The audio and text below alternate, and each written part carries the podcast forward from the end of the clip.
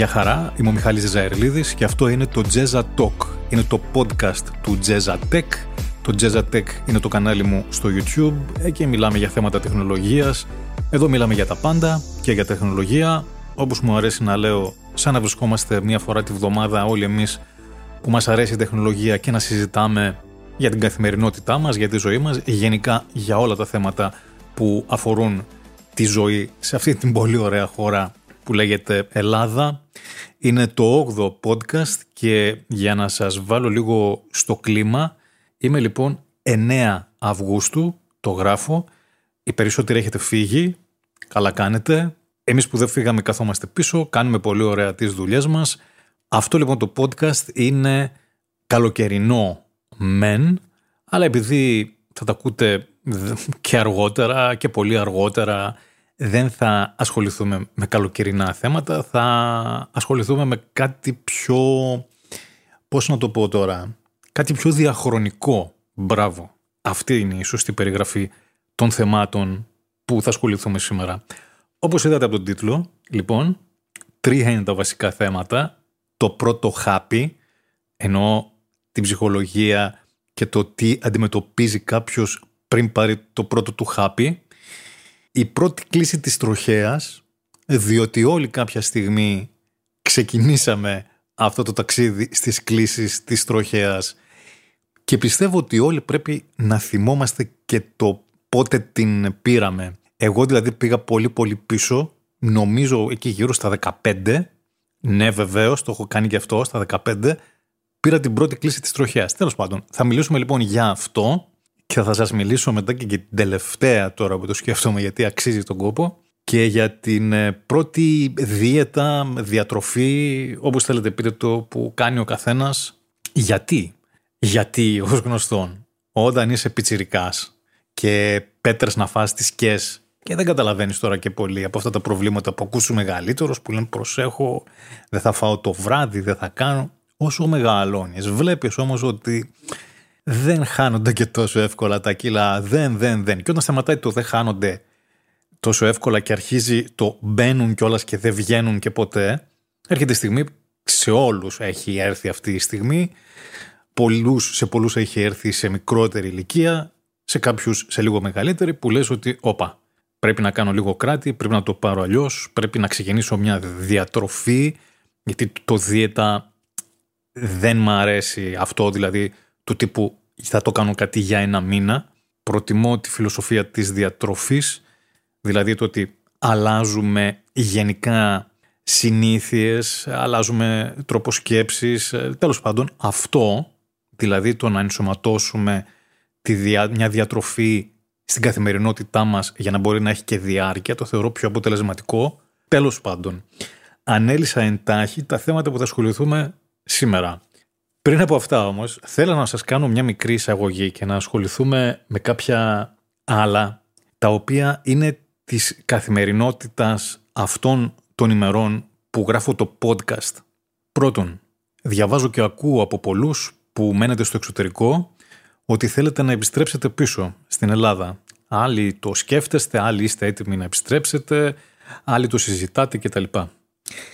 Το καταλαβαίνω γιατί Έχω και εγώ τον ξάδερφό μου, ο οποίος μένει στο Λονδίνο και ο οποίος μου τα έχει πει αυτά πριν από κανένα χρόνο, δύο, δεν θυμάμαι πότε. Έλεγε κάτι τέτοιες χαζομάρες. Μόλις τα έβαλε κάτω και μόλις ρώτησε κανένα δύο-τρεις ανθρώπους που μένουμε εδώ πίσω για τα οικονομικά, για την πραγματικότητα, για το τι χρειάζεται, τι δεν χρειάζεται, τι θα κάνεις εδώ, πόσο θα παίρνεις, πού αυτό και τι θα κάνεις. Άλλαξε γνώμη, ευτυχώς το έψαξε δηλαδή και άλλαξε μέχρι στιγμής έμεινε εκεί. Ακούω όμως και άλλους που τους τρώει λίγο παραπάνω το να επιστρέψουν. Δεν θα σας πω τώρα τι να κάνει ο καθένας, σαφώς και μπορεί να κάνει ό,τι θέλει, αλλά, αλλά η κατάσταση στην Ελλάδα, θα σας το πω όσο πιο απλά γίνεται, είναι σαν ένα αυγό kinder. Δηλαδή, απ' έξω μπορεί να σας φαίνεται λίγο ωραίο, όταν είσαι και από πολύ μακριά λες «Α, ωραίο, αυγουλάκι, στρόγγυλο, σοκολατένιο κτλ». Μόλις θα ανοίξεις μέσα όμως, τσακ, κάτι που δεν θα φανταστείς ποτέ ότι θα σε απασχολούσε, μα ποτέ, θα σε απασχολήσει εδώ. Η Ελλάδα λοιπόν αυτό που βλέπετε είναι το εξωτερικό ενός παγωτού, ενός, μιας σοκολάτας, πώς λέγεται αυτό, Kinder, μέσα υπάρχει πάντα μια έκπληξη, η οποία είναι πάντα αρνητική. Δεν υπάρχει καλή έκπληξη στην Ελλάδα. Δηλαδή, θα υπάρχει, αν θέλετε, στο 5% των περιπτώσεων. Δηλαδή, το να πας σε μια δημόσια υπηρεσία, ας πούμε, και να εξυπηρετηθείς. Υπάρχουν, σαφώς, είναι ένα 5, 10%, 15%, μπορεί να είναι και παραπάνω σε ορισμένες. Τα έχω ξαναπεί. Ο κανόνας όμως δεν είναι αυτός. Ο κανόνας είναι, και αφήστε τις δημόσιες υπηρεσίες, τώρα δεν, μην πιάσουμε αυτά τα θέματα. Γενικώς, όπου και να πας, με όποιον και να μιλήσεις που έχει ένα πόστο, η έκπληξη που σε περιμένει μέσα στο αυγό Kinder είναι αρνητική. Ψαχτείτε πολύ καλά πριν κάνετε αυτό το βήμα να επιστρέψετε. Αν θέλετε την προσωπική μου άποψη, μην επιστρέφετε καθ' δεν υπάρχει λόγος. Πραγματικά δεν υπάρχει λόγος. Τα αφήνουμε αυτό. Ε, Σαφώς ο καθένας θα κάνει ό,τι θέλει, δεν θα ακούσει εμένα και μην ακούτε και κανέναν. Αλλά λάβετε υπόψη ότι αυτά όταν τα σκαλίζεις συνήθως βρωμάνε μέσα για την Ελλάδα. Το δεύτερο που ήθελα να πω είναι ότι πρόσφατα, πολύ πρόσφατα, προημερών δηλαδή, είδα μία συνέντευξη του Νίκου Γκάλη. Δυστυχώς δεν συγκράτησα ε, που την έδωσε. Την είδα στο YouTube. Ήταν σε ένα αθλητικό site τώρα, αθλητικό κάτω. Ζητώ συγγνώμη, άμα το γκουγκλάρετε Νίκος Γκάλης, η τελευταία που έδωσε είναι μια μεγάλη, μια ώρα νομίζω, θα το βρείτε. Αν και δεν ασχολούμαι με κανένα άθλημα πέραν από τη φόρμουλα, καλά στη φόρμουλα το μεταξύ έγινε παιδιά, τέλος πάντων θα τα πούμε μετά. Αν και δεν ασχολούμαι ούτε με μπάσκετ ούτε με ποδόσφαιρα, με τίποτα, παρόλα αυτά δεν μπορείς όταν βλέπεις συνέντευξη του Νίκου Γκάλη, του ανθρώπου που άλλαξε, τι να σας πω, δεν άλλαξε μάλλον, ε, όπως είπε και ο άνθρωπος που του έπαιρνε συνέντευξη, ο δημοσιογράφος δηλαδή, ο Νίκος Γκάλης ήταν ο, ο άνθρωπος ο οποίος έβαλε το μπάσκετ στην Ελλάδα. Δηλαδή ξαφνικά ξυπνήσαμε μια μέρα και είπαμε «Ω, υπάρχει και το μπάσκετ, ω, κοίτα να δεις αυτός τι κάνει». Αυτός λοιπόν ο άνθρωπος έδωσε μια καταπληκτική συνέντευξη όπου είναι από τις καλύτερες Γενικώς δεν μίλησε μόνο για το μπάσκετ, μίλησε για πολλά πράγματα και πραγματικά δείτε την αν δεν την έχετε δει, δεν έχει σημασία από ότι το ακούτε το podcast.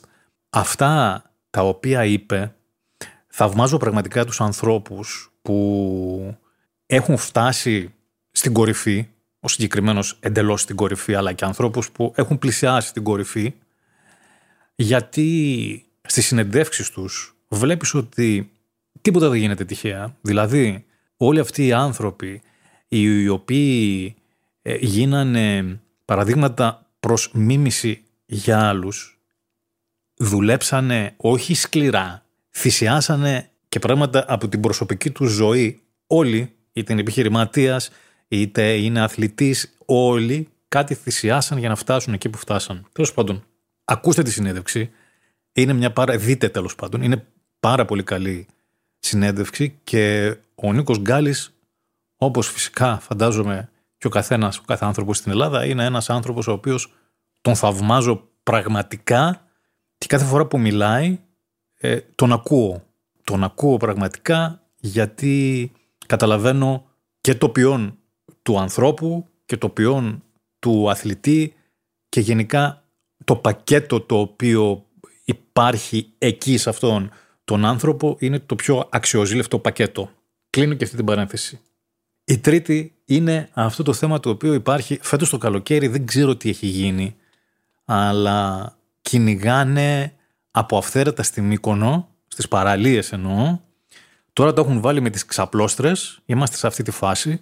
Υπάρχει και ένα κίνημα της πετσέτας, της ελεύθερης παραλίας, δεν ξέρω, δεν έχω, ε, να, μην το πω, να μην πω κάτι λάθος τώρα, ε, και πήγε κανένας ότι το κάνω επίτηδες. Όχι, ίσα ίσα μαζί εννοείται είμαι με αυτούς τους ανθρώπους που τρέχουν για να ελευθερωθούν οι παραλίες, για να έχει ο καθένας το δικαίωμα πρόσβασης, το οποίο είναι και συνταγματικό, αλλά δεν υπάρχει στην Ελλάδα, όπως καταλαβαίνουμε όλοι. Υπάρχει λοιπόν αυτό το θέμα και δεν σταματάει στη Μύκονο. Εμένα το θέμα μου δεν είναι ποτέ η τιμή, δηλαδή το ότι έχει κάποιος ξαπλώστρες και μπορεί να τις έχει 1500 ευρώ τη μέρα να τις νοικιάσεις, λέω τώρα ένα εξωπραγματικό, εμένα δεν μου κάνει κάτι αυτό. Αν έχει άδεια, δηλαδή αν έχει πάρει άδεια για να έχει εκεί 40 ξαπλώστρες και έχει 40 και τις χρεώνει όσο θέλει ο άνθρωπος, αλλά δίπλα υπάρχει και ελεύθερος χώρος να πάω να κάνω το μπάνιο μου εγώ, δεν με νοιάζει καθόλου. Α τις βάλει όσο θέλει. Εάν βρίσκει ανθρώπους και πληρώνουν, μαγκιά του κιόλας δηλαδή.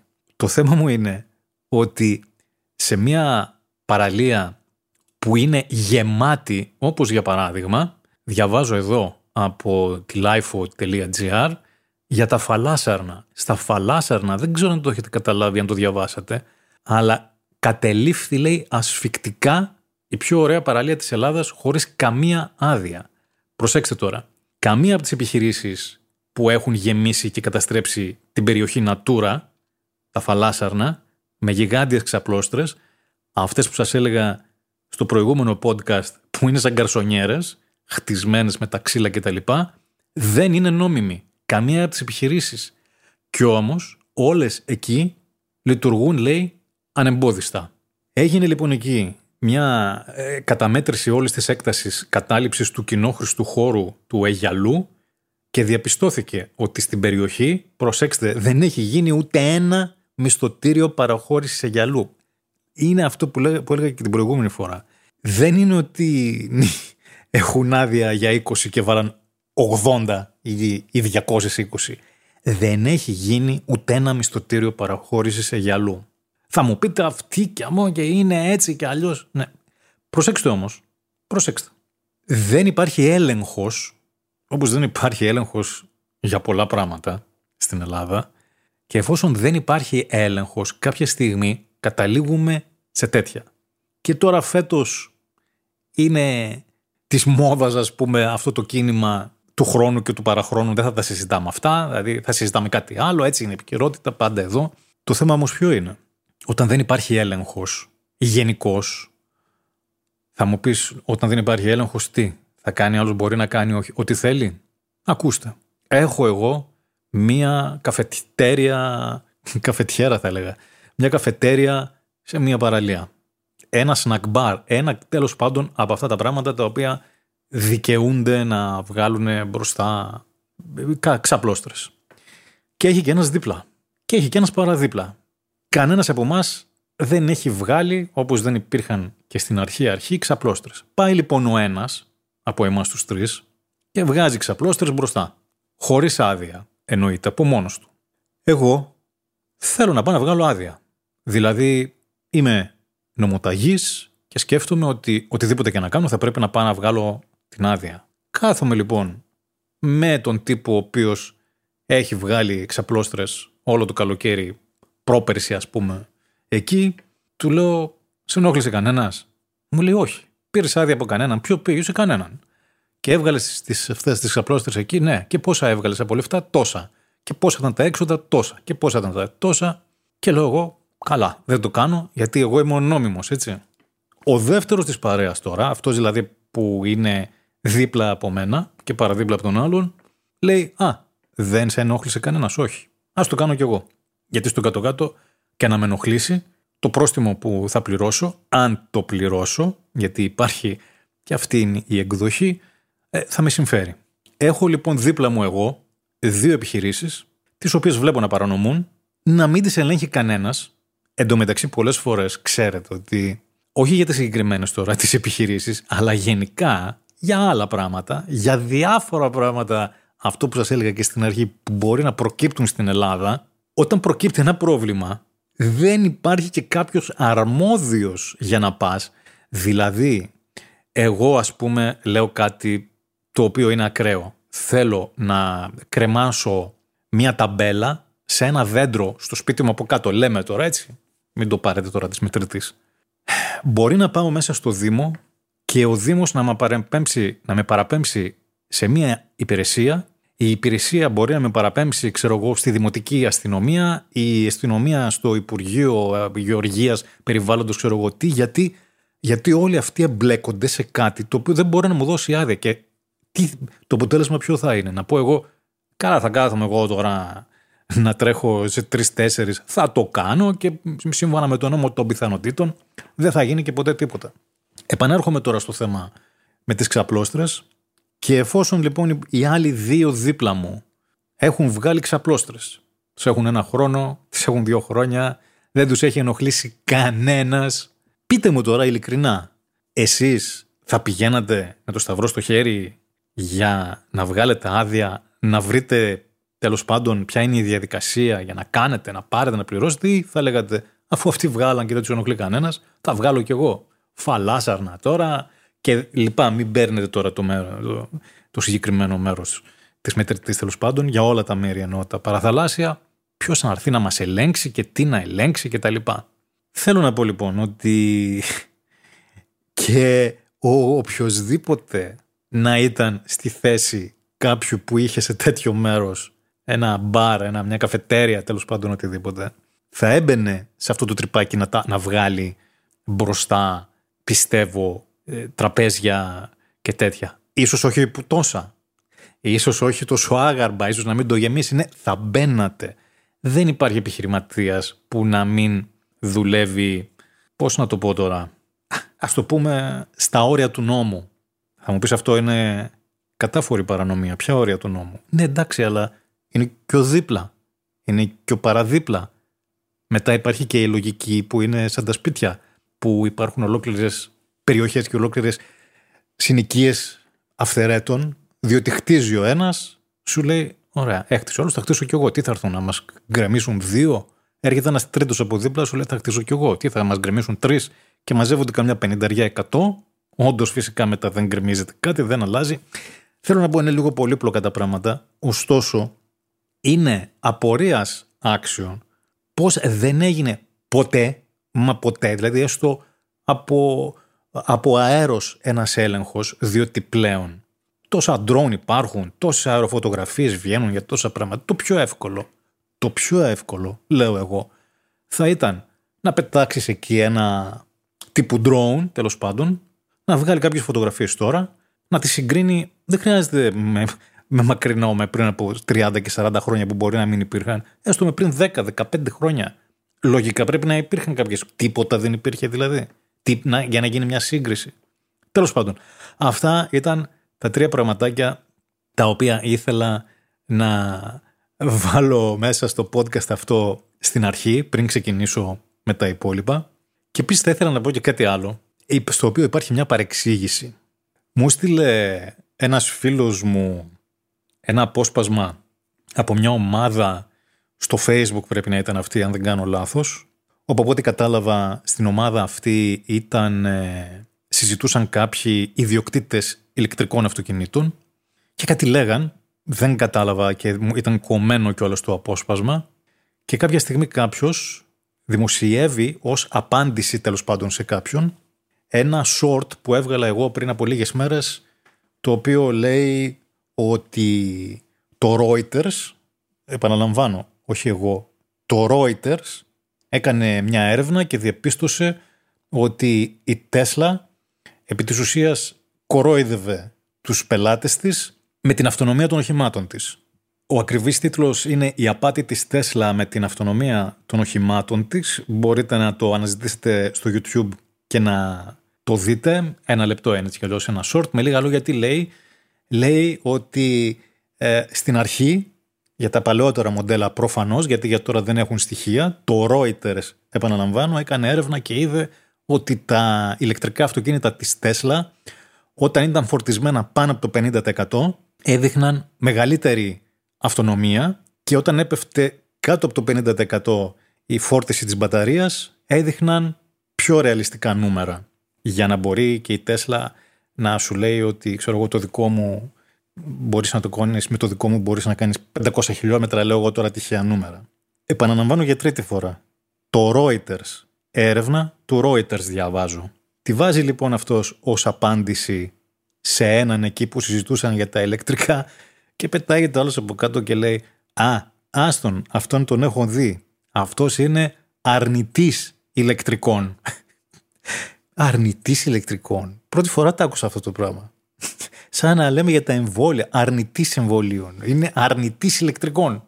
Πρώτον, παιδιά, εγώ απλά διάβασα μία έρευνα που επαναλαμβάνω για πέμπτη φορά την έκανε το Reuters. Δεύτερον, γιατί είναι αρνητής κάποιος ο οποίος βγάζει στη φόρα πράγματα τα οποία έγιναν, διότι για να το λένε κάποιοι έγινε όντως, δεν έκανα εγώ μια δικιά μου έρευνα, δεν έκανα εγώ συγκριτικό. Και επίσης έχω παρατηρήσει ότι πολλοί είναι φανατισμένοι, δηλαδή αυτό που γίνεται με μερικούς ιδιοκτήτες ηλεκτρικών, ούτε ο ίδιος ο Elon Musk πιστεύω δεν είναι τόσο φανατικός με τα ηλεκτρικά όσο κάποιοι.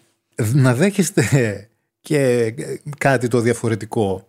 Τα ηλεκτρικά όσο καλά και να είναι ή και να μην είναι, αυτό είναι άλλη κουβέντα, είναι καινούργια πράγματα, είναι αντικειμενικά ακριβά, αντικειμενικά έχουν μια σειρά θεμάτων τα οποία πρέπει να λυθούν και αντικειμενικά δεν μπορεί να είναι, πώς να το πω τώρα πολύ απλά, τα καλύτερα που κυκλοφορούν εκεί έξω. Επειδή είναι και καινούργια λοιπόν, έχουν όλα θέματα τα οποία δεν τα γνωρίζουμε ακόμη. Ούτε αρνητής ηλεκτρικών είμαι λοιπόν. Μακάρι, να σας πω το άλλο, να το πάμε αλλιώς δηλαδή.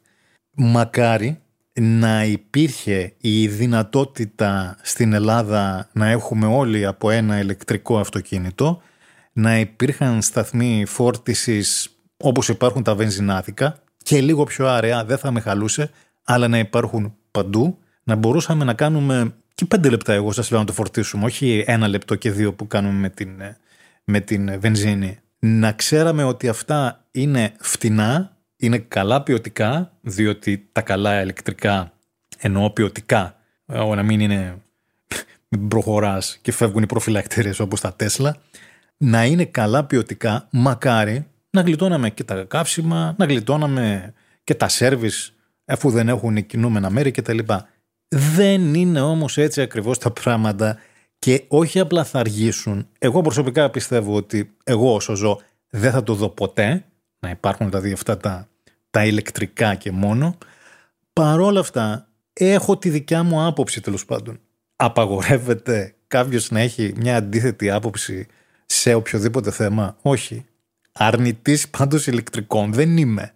Είμαι απλά ένας ρεαλιστής και λέω ότι στη Λάρισα που ζω, διότι αν ζεις Αθήνα, όπως μου έλεγε ένας φίλος μου που είχαμε μια κουβέντα μια μέρα και μου λέει, Ναι, εντάξει, άσε μου, λέω όμως όλο το καλοκαίρι έχω ξοδέψει 1500 ευρώ σε βενζίνη, σε πετρέλα, τι μου έλεγε, σε επαγγελματικό αμάξι αυτός. Το χρησιμοποιούσε επαγγελματικά, το χρησιμοποιεί επαγγελματικά στην Αθήνα. Και του λέω: Οκ, να σου πω, τα ηλεκτρικά κατά την άποψή μου είναι πολύ ωραία να τα πάρεις και να τα έχεις ε, σαν οχήματα σταθερής τροχιάς που λέω εγώ. Δηλαδή στην Αθήνα μέσα που ξέρεις ότι θα βρεις λίγο πολύ παντού ένα φορτιστή έστω και τώρα για να φορτίσεις ή που μπορείς να κάνεις τον προγραμματισμό σε ένα επαγγελματικό και να πεις ότι σήμερα θα κάνω 200 χιλιόμετρα. Άντε να μου βγει κάτι έκτακτο, να κάνω 250, πόσα, να κάνω 300 ώρα, θα με καλύψει.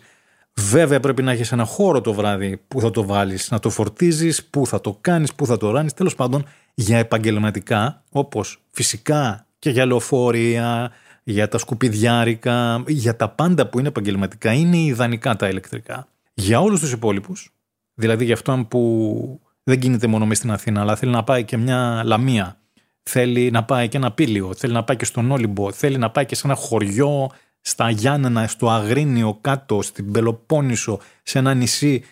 Τι θα κάνει, θα, θα μπαίνει μέσα στις εφαρμογές να δει ποια εφαρμογή είναι πού κτλ. Και, και να πω και το άλλο. Έχουν λυσάξει όλοι Δηλαδή αυτό είναι μια πορεία που έχω που δεν την έχω ψάξει και πολύ και σαφώς δεν είναι και ακριβώς τα ίδια τα πράγματα. Συγκρίνουμε πιθανόν μήλα με πορτοκάλια, όχι τόσο βέβαια, δεν έχουν τόσο μεγάλη διαφορά. Λυσάξαν όλοι να έχουν όλα τα κινητά, USB-C θύρα για να μπορούν να φορτίζουν από το ίδιο καλώδιο κτλ. Για να κάνουμε οικονομία στο περιβάλλον και να είναι εύκολο και πολύ ωραία. Συμφωνώ κι εγώ γιατί και εμένα μου γίνεται η ζωή δύσκολη έχοντας ένα φορτιστή USB-C για παράδειγμα για ένα φωτιστικό και να πρέπει να έχω για το iPhone το Lightning. Δεν θα έπρεπε όμως να γίνει το ίδιο και με τα αυτοκίνητα, ειδικά τώρα που τώρα ξεκινάει, ποιο ξεκινάει, ξεκίνησε βέβαια, αλλά δεν θα έπρεπε να γίνει τέλος πάντων κάτι, μια πρόβλεψη και για αυτά που πας το ένα έχει, δεν, επαναλαμβάνω, επειδή δεν έχω ασχοληθεί δεν ξέρω λεπτομέρειες. Ακούω όμως ότι ο τάδε φορτιστής είναι για εκείνα. Ο τάδε είναι για εκείνα. Μπαίνει σε μια εφαρμογή και βρίσκεις που έχει φορτιστές κάθε εταιρεία. αν πας εκεί, μπορεί να είναι άλλα αυτοκίνητα και δεν μπορείς να πας στον δίπλα αν έχεις συγκεκριμένες. μπορεί να κάνω και λάθος.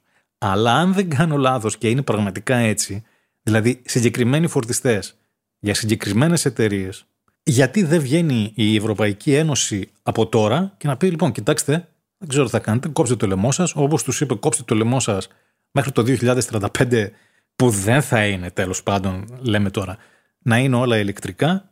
Κόψτε το λαιμό σας να φορτίζουν και όλα το ίδιο.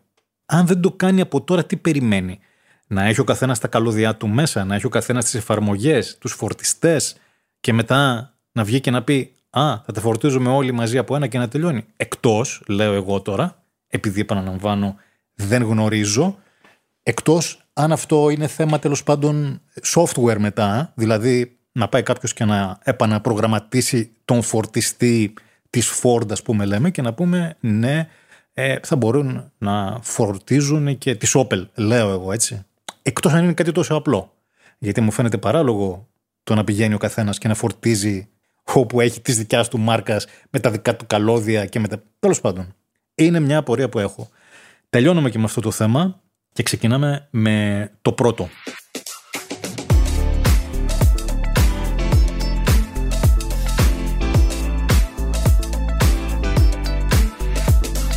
Το πρώτο happy. Και τι εννοώ με αυτό, εννοώ τη στιγμή που θα πας στο γιατρό και θα πρέπει να σου δώσει κάποιο χαπάκι το οποίο θα το παντρευτείς, να το κουμπώνεις δηλαδή για την υπόλοιπη ζωή σου. Συνήθως αυτά τα χαπάκια είναι ή τη χολυστερίνη ή τη πίεσης.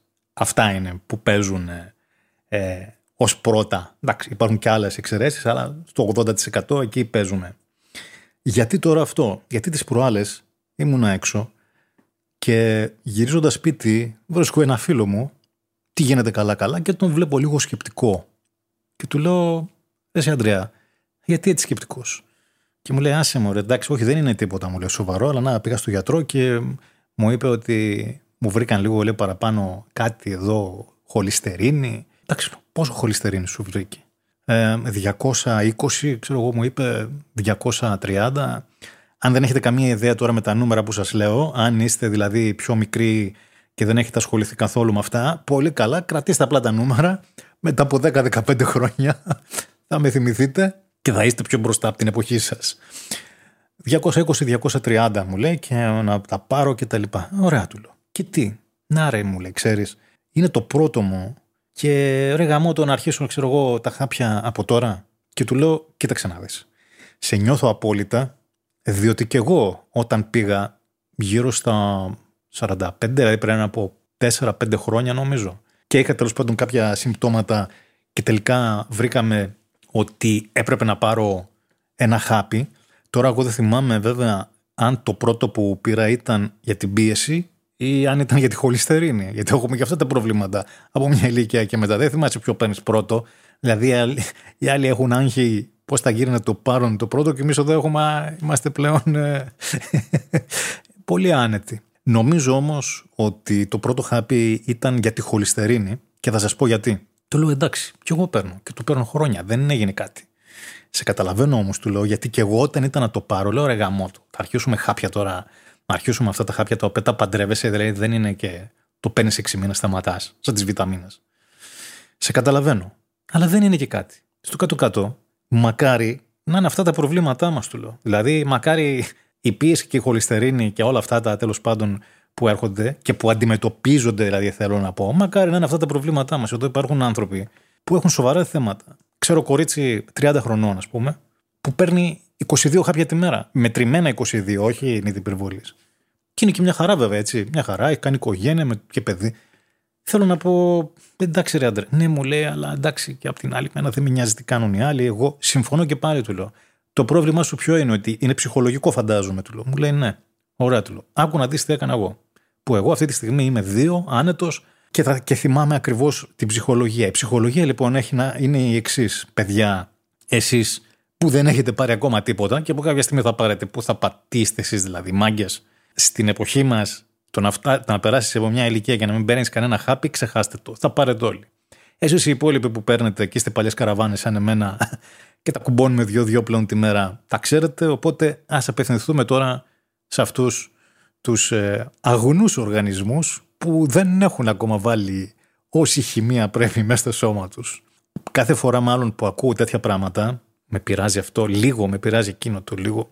Θυμάμαι μια υποδιευθύντρια της τράπεζας εδώ της Α παλιά στη Λάρισα, σαν υποκατάστημα που έκλεισε τώρα τέλος πάντων, ήταν γνωστή μου και πηγαίναμε και συζητούσαμε εκεί πέρα και κάποια στιγμή κάτι ήταν να πάρω μια κάρτα και τα λοιπά και μπαίνει ένας μέσα και κάτι λένε, κάτι είχαν ένα έντονο διάλογο, φεύγει εκείνος μετά, γυρίζει αυτή και μου λέει, αυτός που έφυγε τώρα μου λέει, ξέρεις πόσα χρωστάει; Λέω πόσα; Ένα διακόσα.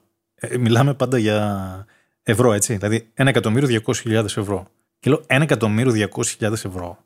Εγώ χρωστούσα ε, 2.000 κάποια στιγμή, ας πούμε, 2,5 στην κάρτα και ήταν το μοναδικό χρέος που είχα γενικώς στη ζωή μου και είχα αγχωθεί λίγο. Αυτός πολύ άνετο τον είδα, λέω, για ένα 200. Και μου λέει, και πάντα τη θυμάμαι αυτή την έκφραση. Κοίτα να δεις. Αν χρωστάς χίλια, δύο, τρία χιλιάρικα, πέντε, που είναι λίγα ας πούμε, αγχώνεσαι. Μετά, από ένα ποσό και μετά, γαϊδουροποιείσαι. Δηλαδή, τι ένα εκατομμύριο, τι ένα εκατομμύριο πενήντα χιλιάδες, τι ένα εκατομμύριο εκατό, τι ένα εκατομμύριο διακόσα. Αφού τις περισσότερες φορές δεν θα αποπληρωθεί και θα γίνουν άλλα πράγματα τέλος πάντων, υπάρχει γαϊδουροποίηση. Όταν όμως χρωστάς λίγα, ένα, δύο, τρία, πέντε, επειδή αυτή η γαϊδουροποίηση δεν έχει έλθει ακόμα, αγχώνεσαι. Έτσι είναι και με τα φάρμακα. Δηλαδή, στο πρώτο, αγχώνεσαι και λες: Ρε γαμό, το ένα τώρα αυτό θα βάζω, τι θα βάζω μες στο σώμα μου, χημεία, και αυτά και πώς θα γίνει και άμα έχω καμιά παρενέργεια και τέτοια και τι. Όταν αρχίσει όμως, κουμπώνεις αυτό, κουμπώνεις ένα άλλο και έχεις, όπως μου είχε κάνει και ένας γιατρός μια μέρα που μου έδειξε τη χούφτα και μου, του λέω αυτό να το παίρνω το χάπι πριν ή μετά το φαγητό. Και μου λέει όλα μετά το φαγητό. Και του λέω θα τα παίρνω δύο χάπια. Τότε βέβαια έπαιρνα και άλλα δύο, ήταν μετά από μια επέμβαση. Και του λέω θα παίρνω τέσσερα χάπια, τρία πόσα ήταν τέλος πάντων. Μετά το φαγητό έτσι όλα μαζί δεν επηρεάζει το ένα το άλλο. Και μου λέει τι λες, ρε μου λέει. Εδώ, άμα δεις κάτι παππούδες και κάτι γιαγιάδες και μου κάνει τη χούφτα, τα βάζουν στη χούφτα, μου λέει και είναι χαπ, όλα κάτω. Εσύ μου λέει τώρα κάνεις έτσι που θα πάρεις για λίγο καιρό τρία χαπ. Πάρτα ρε όλα μου λέει. Τέλος πάντων. Έτσι τον ένιωσα πολύ λοιπόν του φίλου μου αυτόν με, το πρώτο, με, με αυτό το άγχος του πρώτου χαπιού και φυσικά του είπα ότι κοίταξε να δεις αφού στα βρήκαν οριακά κάποια στιγμή θα το πάρεις. Εγώ υπολογίζω ότι σε κανένα χρόνο το πολύ θα το έχεις πάρει γιατί θα πας να κάνεις εξετάσεις, δεν θα πέφτει, θα έχεις βγάλει από τη διατροφή σου το 80% των πραγμάτων που τρως ας πούμε και τι θα κάνεις. Είσαι, αυτός είναι κάπου ίσα με μένα περίπου, λίγο μικρότερος που μπορεί να είναι ένα-δύο χρόνια. Τι θα κάνεις, είσαι 46-47 και μέχρι να πεθάνεις δεν θα τρως τίποτα, θα τρως ας πούμε μόνο το 20-30% χορτάρια και τέτοια που πρέπει για να μην σου ανέβει από το 2-22-30 πάρε ένα χαπάκι να το απολαύσεις κιόλας. Όχι, μου εντάξει, το ξέρω, μου λέει κάπω έτσι θα γίνει. Ήταν σκεπτικός πολύ, δηλαδή το νιώθω και νιώθω και όλους όσοι από εσάς έχετε, είστε σε μια τέτοια φάση ή τέλος πάντων θα βρεθείτε. Εγώ λοιπόν όταν είχα και αυτό το ρόλο το γεγονός μου έκανε να σκεφτώ τη δικιά μου πρώτη φορά και λέω ότι αυτή είναι πραγματικά μία από τις πρώτες φορές στη ζωή ενός ανθρώπου που σε στιγματίζει γιατί σε βάζει να σκεφτείς διάφορα, σε αγχώνει, ε, ε, ξεκινάς κάτι το οποίο δεν ξέρεις και αν και πώς θα καταλήξει υπό την έννοια ότι ξέρω εγώ μπορεί να έχει κάποια παρενέργεια που όλα αυτά τώρα δεν έχουν γενικώς τις περισσότερες φορές υπό την έννοια ότι εντάξει και ασπιρίνη να πάρεις θεωρητικά μπορεί να έχει αλλά στατιστικά είναι σχεδόν μηδέν. Εγώ λοιπόν την πρώτη φορά που μου είπανε είχα κάνει κάποιες εξετάσεις Είχαμε βρει ότι ναι, η χολυστερίνη, ξέρω εγώ, ήταν στο 2,10. Μετά από ένα εξάμεινο ήταν στο 2,15, 2,20. Μετά πήγε στο 2,30. Ανέβαινε λίγο, λίγο δηλαδή. Και μου λέει γιατρός, ξέρεις τι, επειδή ανεβαίνει αυτό το πράγμα εδώ, ε, και είναι και το γνωστά βέβαια με τα όρια, ότι παλιότερα τα όρια ήταν πιο ψηλά, τώρα τα ρίξαν, είναι η ολική, είναι αυτά. Τα είχαμε τσεκάρει όλα αυτά, που ξέρετε εσείς οι έμπειροι, εσεί τώρα που δεν έχετε ακόμα τέτοια, απλά ακούστε τα. Τα είχαμε τσεκάρει όλα αυτά ε, ήμουνα σε όλα λίγο ανεβασμένος λοιπόν. Και εκεί όταν το ολικό για να συνεννοούμαστε ήταν εκεί στο 2.30, 2.40, μου λέει ξέρεις τι, ε, πρέπει να πάρεις ένα χαπάκι. Εντάξει, δεν είναι τίποτα. Ένα χαπάκι. Ε, εγώ υπολογίζω λέει ότι άμα σου δώσω το ελάχιστο, ε, θα κατεβεί αμέσως. Πολύ καλή αυτή η γιατρός, πραγματικά ε, στη Λάρισα, κορυφαία, κορυφαία. Λέω, γιατρέ να σας πω κάτι, ναι. Μπορούμε να το αναβάλουμε έξι μήνες για να προσπαθήσω να κάνω μια διατροφή, μήπως το ρίξω το πράγμα από μόνος μου, να αποφύγω το χαπάκι. Και μου λέει η γιατρός, Βεβαίως, εντάξει, δεν είμαστε λέει, δεν έχεις και 400 να σου πω ξεκίνα το αύριο. Βεβαίως έχουμε αυτό το περιθώριο.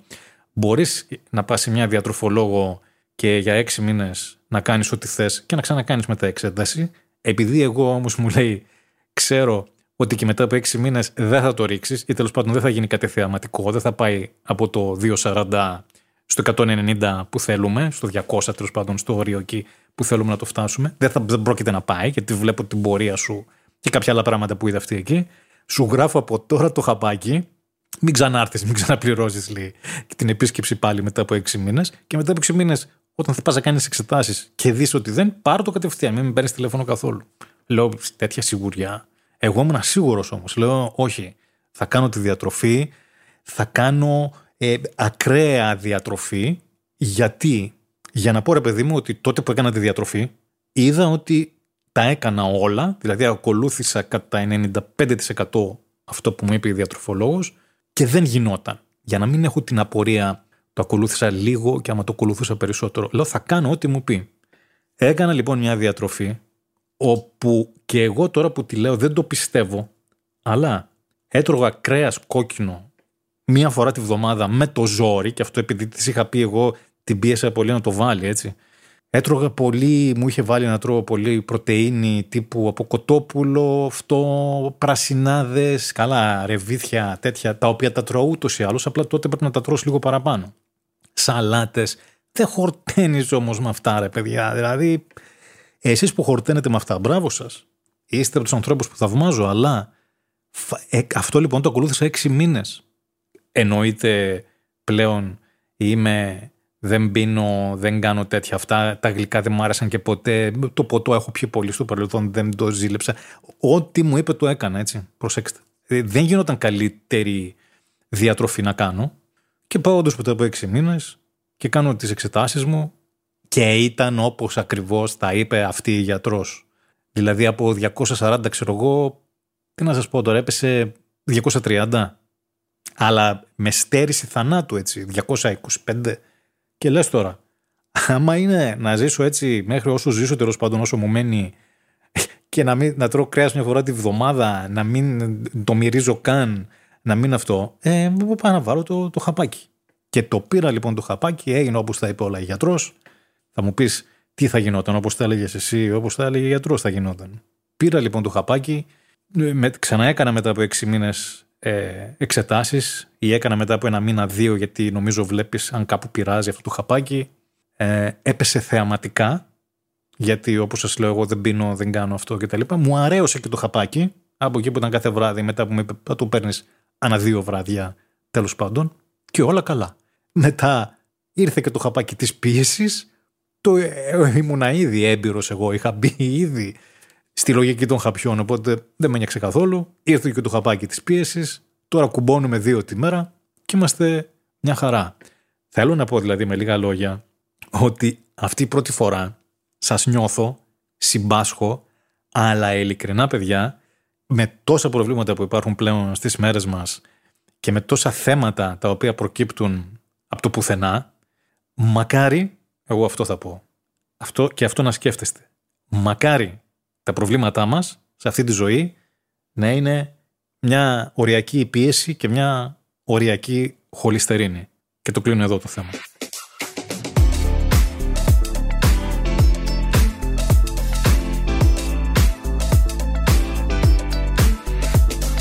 Το δεύτερο τώρα είναι η πρώτη κλίση της τροχέας. Και γιατί τώρα μου πήγε εκεί το μυαλό εμένα αυτές τις μέρες. Διότι καθόμουν και σκεφτόμουν με όλα αυτά τα οποία λένε ότι θα κάνουν, με ραντά στις εθνικές οδούς, με νέα όρια, κάποιοι θέλουν να βάλουν, λέει, δεν ξέρω τι θα γίνει και αν τελικά θα μπει, 30 χιλιόμετρα όριο μέσα στις πόλεις. Ότι δηλαδή αυτή τη στιγμή που υπάρχει ένα γενικό όριο 50, το ακολουθούμε και είναι πολύ άκυρο και αυτό και πρέπει να το κάνουμε 30. Λέω εγώ τώρα, δεν θα ήταν πιο λογικό να προσπαθήσουμε απλώς να τηρούμε το όριο των 50 χιλιόμετρων, διότι εντάξει, υπάρχει άνθρωπος που πιστεύει αυτή τη στιγμή ότι δια... Ε, κάποιος τηρεί το όριο των 50 χιλιόμετρων μέσα στις πόλεις; Όχι. Το πρόβλημα λοιπόν είναι το 50 να το πάμε 30 ή να έστω να προσπαθήσουμε να τηρήσουμε τον 50. Τέλος πάντων, σκεφτόμουν αυτά λοιπόν και κάποια στιγμή βλέπω και μια είδηση που έλεγε ότι κάποιον πιάσανε με αλκοτέστ και το όριο ήταν 0,3 τώρα. 0,35. Προσέξτε τώρα, 0,35. Και του πήρανε το δίπλωμα για 6 μήνες γιατί ήταν πάνω από το όριο, λέει, πόσες φορές. Και εκεί κάθισα και θυμήθηκα πόσα αλκοτέστ έχω κάνει εγώ. Εννοείται ότι με έχουν πιάσει κιόλας εμένα με αλκοτέστ, διότι παλιότερα ξεκινούσα να πίνω μεσημέρι και τελειώναμε την άλλη μέρα το πρωί, αλλά υπήρχε και λόγος. Δηλαδή υπήρχαν μαγαζιά ανοιχτά. Τέλος πάντων. Το όριο λοιπόν παλιότερα, όταν εμένα με είχαν γράψει για αλκοτέστ, ήταν ένα δέκα. Οι παλιότεροι το θυμάστε εδώ. Ήταν ένα δέκα. Αυτό που υπάρχει τώρα νομίζω είναι το 010 ή το 015. Είναι ένα, δηλαδή το 015 πρέπει να είναι τύπου μου έπεσε το τσίπουρο κάτω και το μύρισα ή ξέρω εγώ το σφουγγάρισα, το μύρισα, είναι 015. Κάτι ένα πολύ χαμηλό. Και μου ήρθε λοιπόν και σκέφτηκα και αυτή την κλίση που είχα φάει για ποτό, αλλά και γενικά κάθισα και σκέφτηκα ποια ήταν η πρώτη κλίση που πήρα ποτέ από την ε, τροχέα. Γιατί δόξα τω Θεώ έχω πάρει αρκετές. Όχι όσες μου άξιζαν βέβαια, για να λέμε τα πράγματα και όπως έχουν, αλλά πήρα αρκετές. Και άρχισα και από πολύ νωρίς.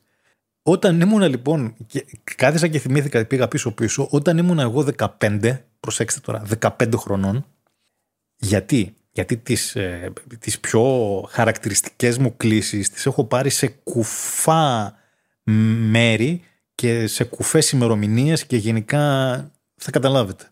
Ήταν λοιπόν, ήμουν 15 χρονών περίπου, ή 16, ξέρω εγώ πόσο ήμουν, τόσο πάντων εκεί, 16 πες, και ήταν 15 Αυγούστος στη Λάρισα και όταν λέω εγώ 15-16 εννοώ το 89-90 κάπου εκεί ήμουν εγώ 15-16 τότε λοιπόν στη Λάρισα 15 Αύγουστο να μην κυκλοφορεί ψυχή είχαμε εμείς ένα μοτοποδήλατο το οποίο τι να σας πω τώρα και σε φωτογραφία να σας το δείξω θα γελάσετε.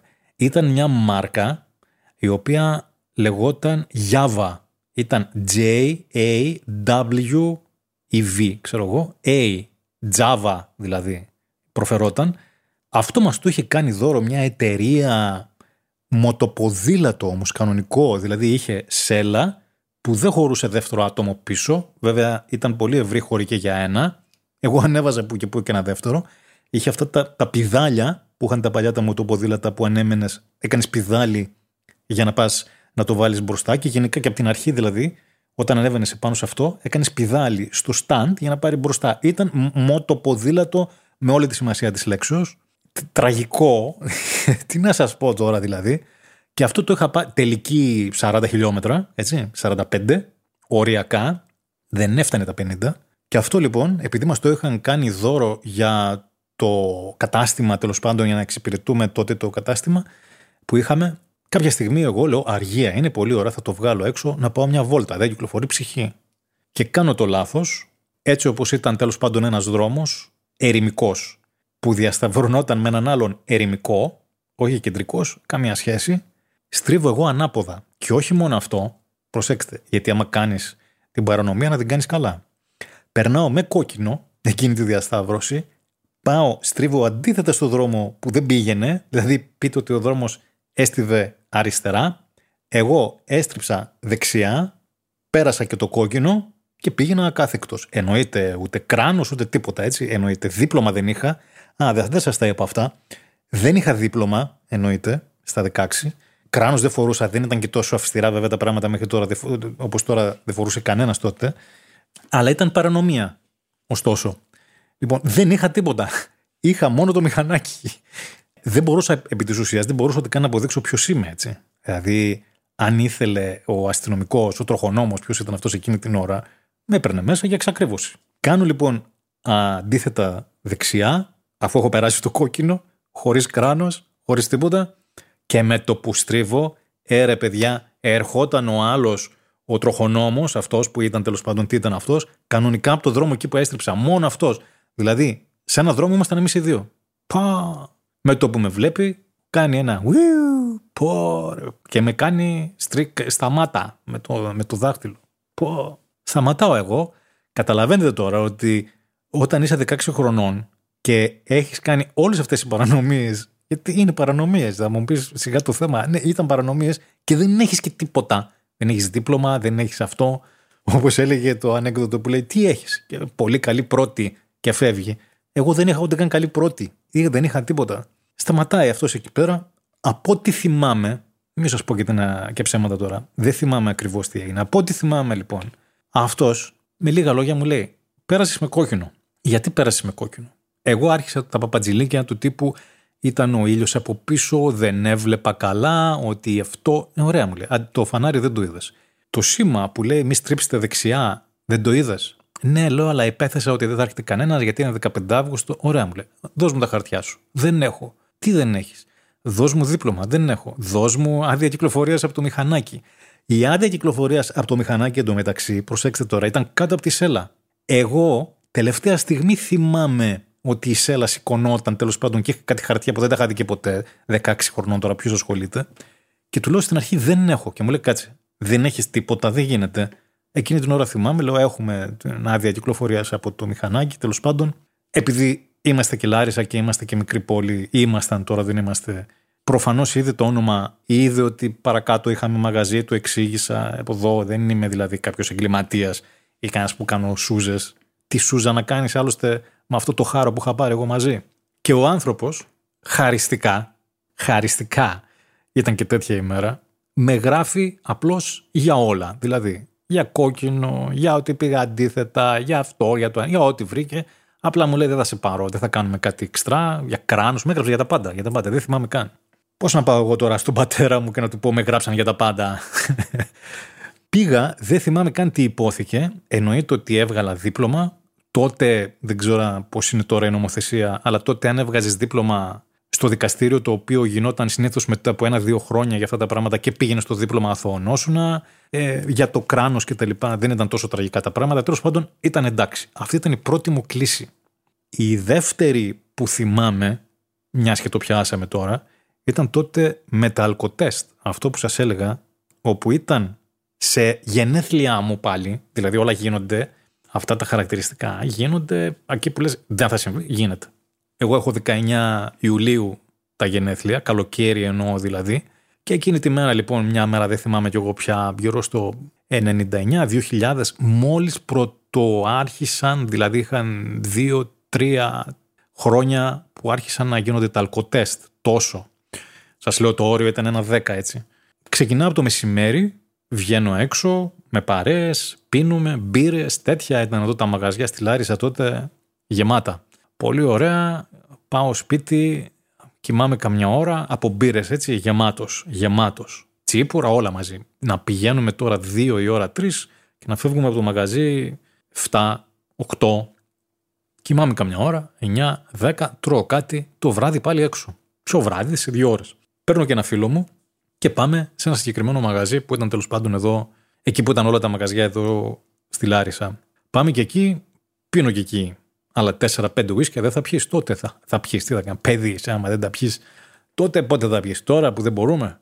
Πίνω και εκεί λοιπόν, γινόμαστε μια χαρά. Εγώ όμως, τι γινόταν, επειδή παλιά έπινα και άντεχε και ο οργανισμός και πάντα έτρωγα και και και, ε, άντεχα. Προσέξτε, disclaimer, σε κανέναν, σε κανέναν δεν συνιστώ να πίνει όταν οδηγεί έχω βρεθεί σε πολύ δύσκολη κατάσταση όντας μεθυσμένος δύο φορές, δηλαδή οριακή του τύπου Είμαι τυχερός που είμαι αυτή τη στιγμή εδώ πέρα και μιλάω. Πολύ οριακή. Σε καμία περίπτωση δεν πίνουμε και οδηγούμε. Σε καμία καμία. Όμως παλιά το έκανα. Τι να πω, ότι δεν το έκανα. Αυτό λοιπόν που είχε γίνει τότε ήταν το ότι επί της ουσίας έπεινα από το μεσημέρι. Ήμουνα καλά όμως, πραγματικά ήμουνα καλά, γιατί άλλες φορές ήμουνα χάλια που έγιναν τέλος πάντων δύο σκηνικά, παραλίγο να γίνουν χοντρά. Έπεινα λοιπόν ε, πολύ τότε εκείνη τη μέρα και φεύγοντας, εμείς είχαμε πάντα εδώ όπως και σε όλες τις περιοχές λίγο πολύ, έναν δρόμο που στρίβαμε πάντα ένα δρόμο πιο δω. Πηγαίναμε μέσα από κάτι στενά τέλος πάντων, για να, γιατί η τροχέα τότε είχε δύο-τρία σημεία στάνταρ εδώ στη Λάρισα που έκανε τα αλκοτέστ. Για να μην περάσουμε από αυτά τα δύο-τρία σημεία, εμείς είχαμε βάλει από πιο πριν, είχαμε κάποια άλλα τα οποία στρίβαμε κτλ. Όπως στι περισσότερες πόλεις, φαντάζομαι. Έλα λοιπόν όμως που εκείνο το βράδυ ε, είχα πιάσει κουβέντα με τον άλλον που ήμασταν μαζί και φεύγαμε τρεις ώρα το πρωί, τώρα τέσσερις. Ε, και ξεχνάω να στρίψω και φεύγω ευθεία. Και με το που φεύγω ευθεία, κάνει ο τροχονόμος το χέρι, ανακριτικά, περιπολικά, έτσι όλα μαζί. Και λέω, τώρα τη βάψαμε. Τότε θυμήθηκα εγώ. Κατεβαίνω κάτω με λίγα λόγια, μπαίνω στο ανακριτικό, φυσάω. Ένα, το θυμάμαι. Αυτά, α, είναι κάποια πράγματα που παρότι δεν θυμάμαι άλλα, θυμάμαι αυτά. Ένα 28 έδειξε, ξέρω εγώ. Έδειξε λίγο πριν το 1.30 και λίγο πάνω από το όριο. Το όριο τότε ήταν το 1.20, 1.10, 1.20 κάπου εκεί και εγώ ήμουν λίγο παραπάνω. Και μου λέει αυτός, μα εδώ το όριο μου λέει που δείχνει είναι παραπάνω. Κανονικά θα πρέπει να πάμε αυτόφορο. Πω, 4 ώρα το πρωί τώρα. Λέω, κοιτάξτε, έχετε δίκιο. Αλλά επειδή είμαι καλά, δηλαδή έτυχε ή πια ένα ποτό παραπάνω. Το όριο τώρα δεν ήταν, αλλά βέβαια με τα σημερινά τώρα παρένθεση που το σκέφτομαι. Τι ένα ποτό; Αυτοί τι να πούν δηλαδή, αυτοί που τους πιάνουν τώρα; Τέλος πάντων, λέω, ε, έχω πιει λίγο παραπάνω. Δεν είναι, είμαι μια χαρά. Έχω και το πεδίλο μέσα που να το πάω σπίτι. Μην κάνουμε τώρα ταξί, αυτό είναι κρίμα. Είμαι καλά. Ε, γράψτε με σαφώς, ναι, εντάξει, λέω, έκανα πα, πα, παράπτωμα, αλλά τουλάχιστον να γλιτώσουμε όλο ταυτόφορο, σας παρακαλώ. Δηλαδή, βλέπετε ότι είμαι και σε καλή κατάσταση και όντως ήμουν καλά. Μου λέει και αυτός τότε λοιπόν, ωραία, κάτσε λίγο εδώ, πιάσει λίγο νεράκι. Λέω, Πού να βρω νεράκι δεν έχω. Ε, μου λέει, άμα έχεις αυτοκίνητο κάτι πιάσει, λέω, κάτσε εδώ πέρα, λέει, ένα τέταρτο 20 να κάνουμε και ένα δεύτερο. Εγώ νόμιζα τότε, αν θυμάμαι καλά, ότι αν σου κάνουν και ένα δεύτερο θα πέσει. Έλα όμως που έτυχε σε μένα τότε, τύχαινε και σε άλλους, δεν ξέρω. Στο δεύτερο έδειξε παραπάνω. Και από το 1,28 ξέρω εγώ πήγαινε 38. Ε, πήγαμε στην άλλη δεκάδα. Και μου λέει και αυτός δεν έπεσε. Μου λέει πρέπει να σε γράψω. Του λέω γράψτε με, εντάξει, συμφωνώ, λέω, έχετε δίκιο. Μην αρχίσουμε ταυτόφορα τώρα κτλ. Όχι, μου λέει να ξέρεις, θα έχεις δικαστήριο κτλ. Κάντε ό,τι θέλετε. Με γράφει λοιπόν, κάθομαι εκεί, με σταυρώνει κανένα μισάωρο, τσούκο τσούκο αυτό κτλ. Ευτυχώς ο άνθρωπος μου άφησε και έφυγα. Ε, όλα αυτά υπόψη για κοντινή απόσταση, πολύ κοντινή. Θα μου πεις το κακό δεν αργεί να γίνει. Συμφωνώ, ξαναλέω. Δεν πίνουμε ποτέ όταν οδηγούμε. Αλλά είναι τα παλιά λάθη τα οποία τα λέμε για να μην τα επαναλάβει κάποιος. Πάω λοιπόν και την επόμενη μέρα έπρεπε να, πω, ε, να πάω στο μαγαζί τότε και να πω μήπως έχουμε κάποιον γνωστό, κάτι και τα λοιπά να γίνει, όπως γινόντουσαν αυτά παλιά τα πράγματα. Και πάω στον πατέρα μου και του λέω, με γράψαν χθες γιατί ε, για ποτό, είμαι αλκοτέστ. Και ο πατέρας μου σηκώνει το κεφάλι και μου λέει, καλά, πίνεις όταν βγαίνεις. και εκεί με αποστόμωσε. Δηλαδή, έχεις σκεφτεί τώρα διάφορες, διάφορους συνδυασμούς καταστάσεων που μπορεί να προκύψουν και ο πατέρας σου όταν του λες με γράψανε, ξέρω εγώ τι θα κάνουμε τώρα, έχουμε κάποιον να πέσουμε λίγο στα μαλάκια και σου λέει καλά, πίνεις όταν βγαίνεις. Και λέω παιδιά εντάξει δεν θα συνοηθώ εδώ, δεν θα βγάλω μάκρη. Τέλος πάντων κάποιον βρήκα, κάπου πήγα, κάτι έγινε, αυτά με τα, τα ελληνικά τα συστήματα παλιότερα. Μου πήραν βέβαια ε, το δίπλωμα ή την άδεια κυκλοφορίας, δεν θυμάμαι, νομίζω μου είχαν πάρει την άδεια κυκλοφορίας για δύο μήνες, για... μετά είχαν αυστηροποιηθεί περισσότερο, τέλος πάντων. Το θέμα είναι ότι το θυμάμαι και αυτό, διότι ήταν το δεύτερο, η δεύτερη σοβαρότερη κλίση της τροχέας που πήρα ποτέ ε, σημειωτέων ότι οι αλκοτέστ τότε που βγαίναμε και που γινόντουσαν και αλκοτέστ γιατί εδώ μετά αραιώσαν και τα λοιπά πρέπει να έχω κάνει πάνω από 15 ε, πραγματικά και μία φορά ήταν που με βρήκαν και ήταν αυτή. Α, και να σας πω και το άλλο, το πιο κουφό, σε αλκοτέστ που σίγουρα δεν σας έχει τύχει.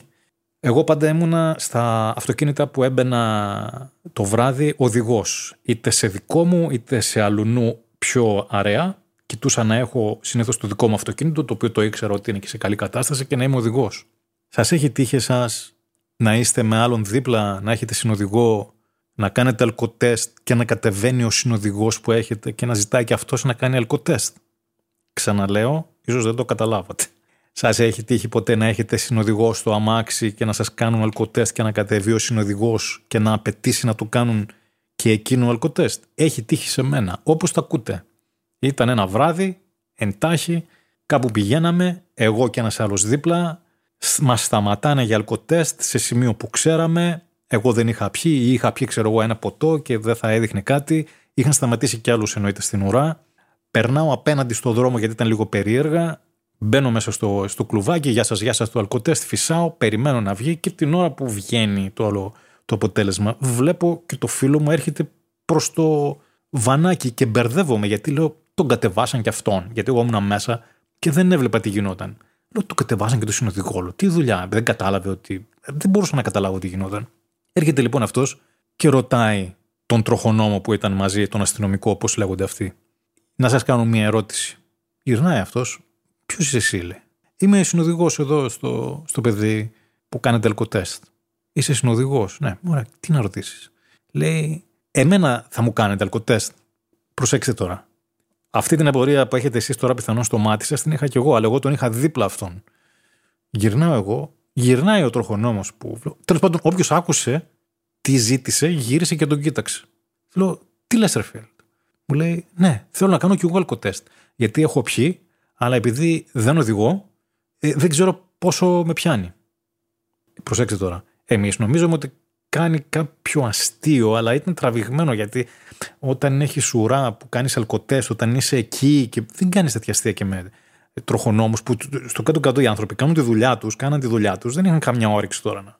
Λέει, τι θες να πεις, το ξαναρωτάει δεύτερη φορά. Δεν οδηγούσες και σαν συνοδηγός θέλεις να σου κάνουμε αλκοτέστ; Ναι, λέει αυτός, θέλω να μου κάνετε αλκοτέστ για να δω αν είμαι πάνω από το όριο.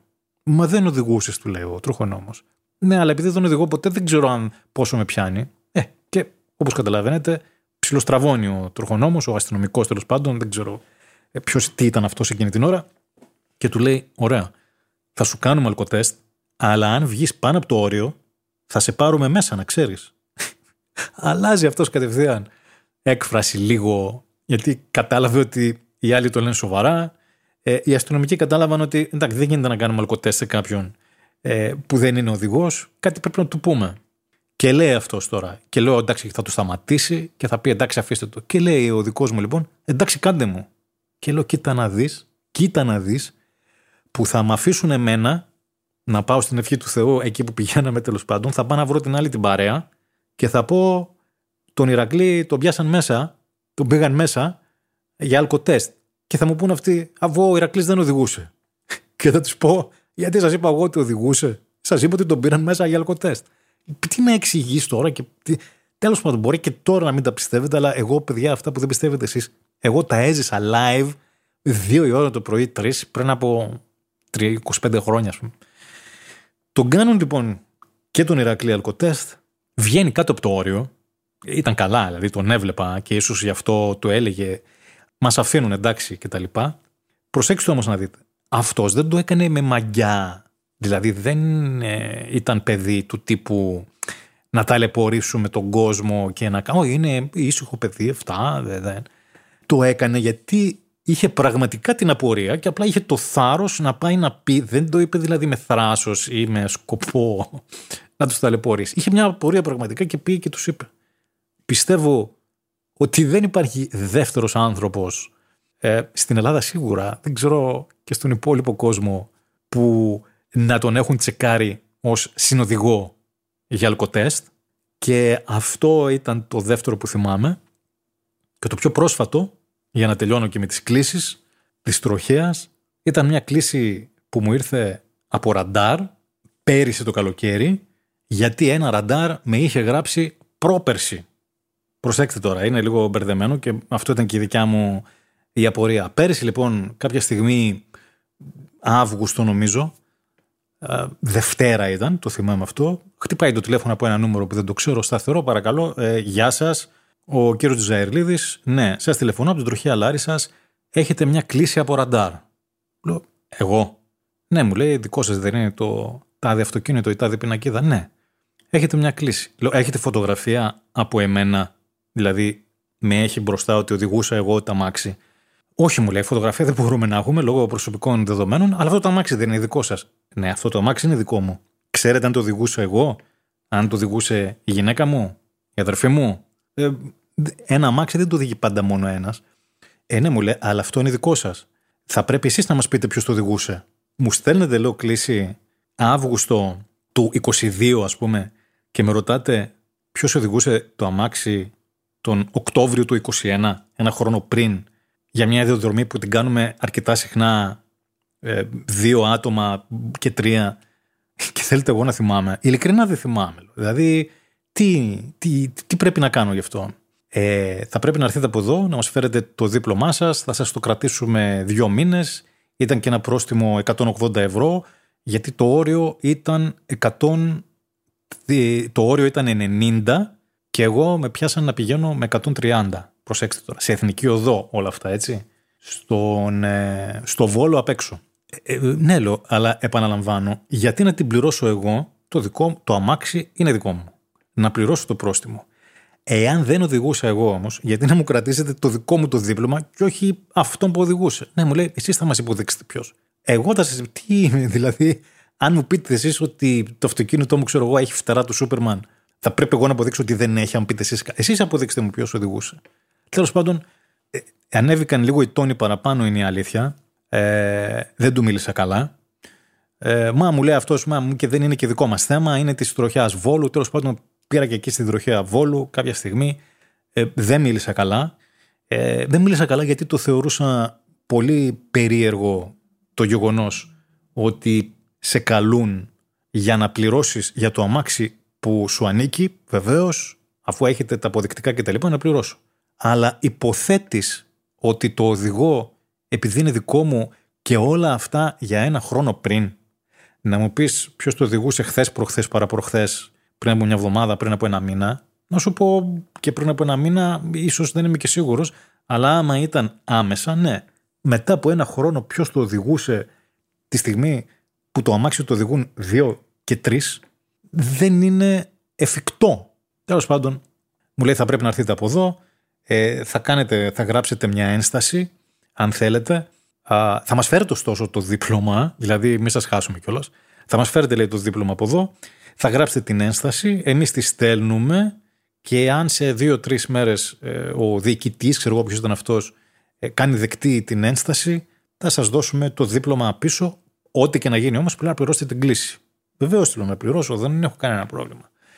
Πάω εκεί, γράφω την ένστασή μου. Η ένσταση τέλος πάντων ε, ήταν για ιατρικούς λόγους, γιατί εγώ είχα κάνει μια επέμβαση, ήταν μια σοβαρή επέμβαση και χρειαζόμουν τα μάξι. Υπήρξε και κατανόηση σαφώς από την πλευρά τους και τους ευχαριστώ πολύ για την κατανόηση και ότι τελικά δεν μου κρατήσαν το δίπλωμα. Και τελικά κατάλαβα και φυσικά ζήτησα και συγγνώμη γιατί όταν πήγα στο γραφείο εκείνη τη μέρα μου λέει ο... πήγα βρήκα τον Τάδε, αυτός που με πήρε τηλέφωνο μου λέει θα έρθείτε εδώ και θα βρείτε τον Τάδε Πάω εκεί, ο κύριος Στάδε, ναι. Ε, είμαι, με πήρατε τηλέφωνο για αυτό και σηκώνει αυτός το, το κεφάλι και μου λέει Α, είστε εσείς που φωνάζατε στο τηλέφωνο; Πόρε, λέω τώρα, δεν θα. Τι να. Του λέω συγγνώμη και τα λοιπά.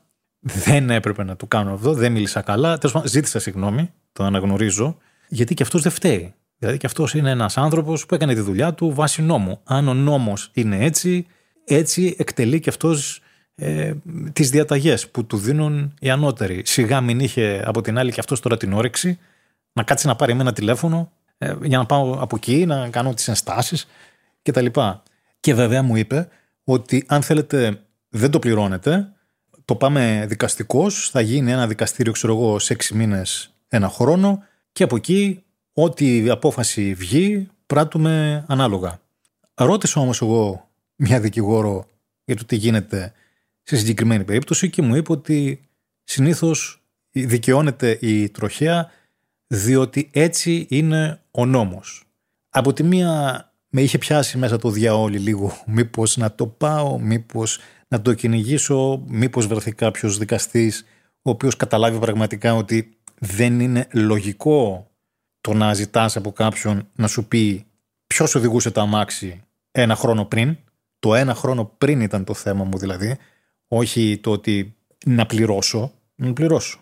Από την άλλη λες τώρα, αν πάω στο δικαστήριο, που θα γίνει και ένα χρόνο μετά και θα το έχω και όλη μέρα στο μυαλό μου, Η δικηγόρος, ας πούμε, ήθελε νομίζω κάτι μου είπε 100-150 ευρώ, 200 πόσα ήθελε, μόνο αυτή. Χάσω, κερδίσω δηλαδή, θα πλήρωνα τη δικηγόρο 150-200 ευρώ. 180 ήταν το πρόστιμο, 160. Το σκέφτεσαι η μία ή η άλλη. Εντάξει, τώρα κάνοντας το δικηγόρο του διαβόλου, ε, σίγουρα και αυτοί το έχουν σκεφτεί και σου λέει θα το βάλουμε κάπου εκεί ώστε να τους κερδίζουμε, να μην πάνε στο δικαστήριο. Γιατί εγώ επιμένω ότι δεν μπορεί κάποιος θα πήγε στο δικαστήριο, δεν μπορεί. Κάποιος θα πήγε και θα δικαιώθηκε. Δηλαδή, είναι τόσο παράλογο αυτό που λέω. Το ότι δεν θυμάμαι τι έκανα, ποιος οδηγούσε τα μάξι σε έναν δρόμο, εθνική οδό κιόλας. Δηλαδή, δεν είναι να πεις ότι σε πιάσαμε, φίλε, μέσα στην πόλη, πήγαινε σε εκείνη την περιοχή, δεν μπορεί. Θα θυμάσαι ποιος πήγε εκεί, η άλλη δεν έχει καμιά δουλειά να πάει, που και πάλι υποθετικά λες, έτσι. Σε μια εθνική οδό πέρασε ένα μάξι. Τέλος πάντων. Και τι θέλω να πω με αυτό τώρα, πού, πού το πάω. Όλο αυτό έγινε με ένα μάξι, το οποίο έχω εγώ τα τελευταία τέσσερα χρόνια και η τελική του, η τελική του είναι 145 χιλιόμετρα με το ζόρι. 150 η τελική του. Είχα αμάξια με τελικές 2.30, 2.35, μη φανταστείτε τίποτα. 1.600 αμάξια, κάποια στιγμή είχα και ένα τρίλιτρο. Δεν είχε τελική όμως. Τέλος πάντων ήταν περίεργα τα πράγματα. Οι τελικές των αμαξιών που είχα ήταν 2.25, 2.30 τα πατούσα. Και έχω κάνει σε παλιά καλή εποχή όταν η εθνική οδός δεν ήταν αυτή που έχουμε σήμερα με στη Θέο στη μέση, με δύο λωρίδες πας, δύο λωρίδες έρχεσαι, που ξεκινάς από Λάρισα και πας Αθήνα ατσαλάκωτος. Επί εποχής που η εθνική οδός περνούσε σαφώς και μέσα από τη Λάρισα, αλλά πες ότι η Λάρισα δεν υπάρχει, από Καμένα Βούρλα, από Άγιο Κωνσταντίνο, να σταματάμε στον ερωικό Λεβέντη κτλ. Σε τέτοια εποχή έτσι, που η μόνη ε, λωρίδα 2-3 στην κάθε κατεύθυνση. Ήταν εκεί λίγο έξω από την Αθήνα. Ε, νομίζω μετά τα διόδια της Μαλακάσας άνοιγε ή κάποια στιγμή λίγο νωρίτερα, ξέρω εγώ, ήταν ένας διπλός. Ναι, ήταν λίγο νωρίτερα που υπήρχε ένας διπλός, καθώς πας στην Αθήνα λέω, αλλά όλος ο δρόμος πιο εδώ ήταν τίποτα. Μία λωρίδα πας, μία έρχεσαι, διπλή λωρίδα, διπλή διαχωριστική στη μέση και αυτός ήταν ο δρόμος παλιά. Σε τέτοιο δρόμο λοιπόν, παλιότερα, πρωτοχρονιά, νομίζω του 2001, μεσημέρι, έχει σημασία αυτό που σας λέω, ξεκινάω από εδώ, από Λάρισα, για να πάω Αθήνα, που είχαμε τότε τέλος πάντων ένα σπίτι. Και έχω κάνει από το σπίτι μου στη Λάρισα μέχρι το σπίτι μου στην Αθήνα, σε βόρεια σχετικά βέβαια μεν, δηλαδή δεν πήγα ομόνια, ήταν έξω-έξω, δύο ώρες και πέντε λεπτά.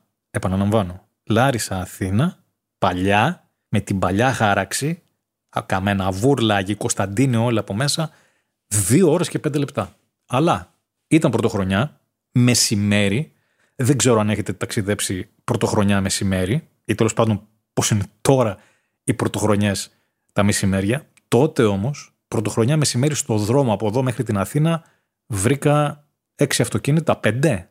Εννοείται αστυνομία και τέτοια δεν υπήρχε πουθενά μεσημεριάτικα. Προφανώς τρώγαν όλοι οι άνθρωποι, είχαν υπηρεσίες περίεργες, δεν θυμάμαι. Πάντως ευτυχώς δεν βρήκα κανέναν παλιά. Και το έκανα σε δύο ώρες και πέντε λεπτά. Το αυτοκίνητο που είχα τότε ήταν ένα, αν θυμάμαι καλά, τότε ήταν, είχα το, το Renault το Megane. Το Renault το Megane το 1600, το κουπέ, τελική κοντέρ έγραφε 225. Εγώ το πήγαινα τελική κανονικά και μάλιστα δεν θυμάμαι με ποιον είχα πάει τότε το ταξίδι. Είχε βγάλει ο Χατζηγιάννης ένα CD. Και μπαίνοντας μέσα λοιπόν, μου λέει: Ωραία, και λοιπόν θα πάμε ταξίδι. Ναι, έχω πάρει και το τελευταίο CD του Χατζηγιάννη. Ωραία, θα τα ακούσουμε. Βεβαίως λέω εγώ ότι δεν θα ακούσουμε το Χατζηγιάννη. Το βάζει λοιπόν το CD μέσα, ξεκινάει το πρώτο τραγούδι.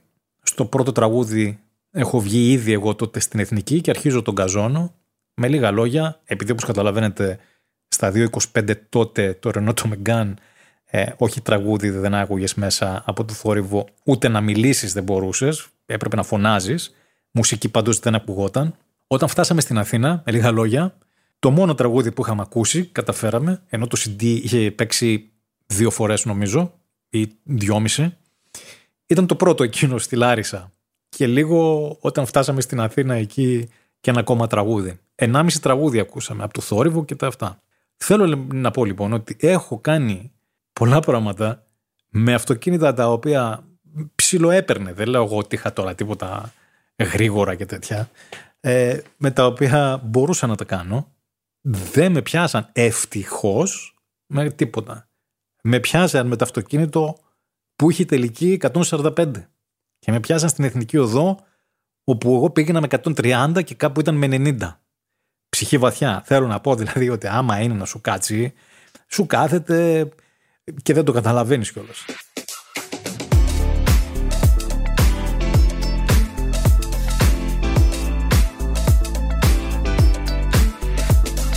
Και πάμε στο τρίτο θέμα του σημερινού podcast, στην πρώτη δίαιτα, παύλα διατροφή.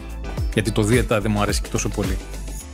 Αυτή λοιπόν είναι η ψυχολογία της πρώτης φοράς που πας σε έναν διατροφολόγο που παίρνεις απόφαση ότι τέλος πάντων πρέπει να πας κάπου γιατί ε, δεν σε χωράει τίποτα. Έχεις αλλάξει δύο νούμερα σε παντελόνια, έχεις αλλάξει δύο νούμερα σε πουκάμισα, σε μπλουζάκια κτλ.